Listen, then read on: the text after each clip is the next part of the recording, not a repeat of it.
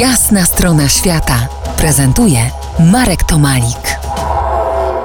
Po jasnej stronie świata Barbara Radwańska, filmowiec, publicystka i podróżniczka, specjalistka od Ameryki Łacińskiej, z urodzenia Polka, serca latynoska. Opowiadamy dziś o iberoamerykańskich zwyczajach sylwestrowych. Mówiliśmy o Panamie, Kolumbii, Argentynie. Teraz po sąsiedzku, jak sprawy mają się, jak się układają w Brazylii. No w Brazylii akurat Brazylijczycy uwielbiają choinki i kochają bić rekordy największych choinek na świecie. Wcześniej robili takie tylko po 50-60 metrów, a teraz nie wiem czy wiesz, że najwyższa choinka na świecie ma 85 metrów. Tam właśnie? Tak, i można ją zobaczyć w Rio de Janeiro. I akurat ciekawe jest to, że unosi się na wodzie. Właśnie mieliśmy rozmawiać o wodzie. Słyszałem, że twoją ulubioną boginią jest bogini mórz i oceanów Jemaja.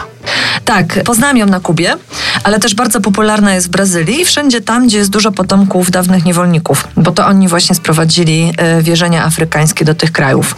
Jemaja jest matką wszystkich bóstw e, zwanych Orisias i dla Kubańczyków czy Brazylijczyków jest równoznaczna z Matką Boską.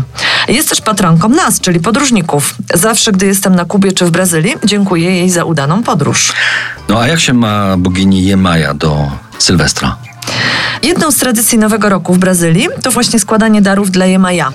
E, ludzie zbierają się wtedy na najsłynniejszej plaży Copacabana, tak gdzieś z 2 miliony osób nawet. Większość ubrana jest na biało, żeby nadchodzący rok obfitował w harmonię i pokój. E, wchodzi się wtedy do wody lub wrzuca z brzegu kwiaty, ciasta, inne dary dla bogini. Można też przeskoczyć 7 fal dla zapewnienia sobie szczęścia.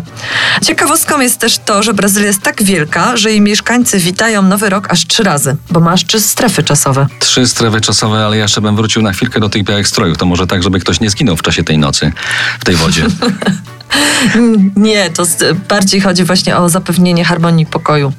A jakieś inne zwyczaje na Kubie?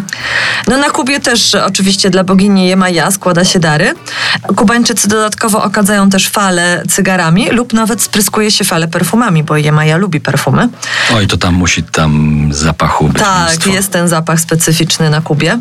Kubanki uwielbiają też sprzątać i wylewać brudną wodę po myciu podłogi prosto na ulicę. Podobno ma to znaczenie rytualne, oczyszcza dom z nagromadzonych tam złych energii. Uważajmy na Kubie na chlustającą z domu wodę. Dokładnie, nawet czasem potrafią chlusnąć taką brudną wodą prosto na kogoś z balkonu, więc bardzo trzeba uważać na Kubie. Za kilkanaście minut o syndykacie koziorożca, czyli o walce o prawa do godnego obchodzenia urodzin tych, którzy urodzili się w okresie świąt Bożego Narodzenia lub Nowego Roku. Zostańcie z nami po jasnej stronie świata. To jest jasna strona świata w RMS Classic.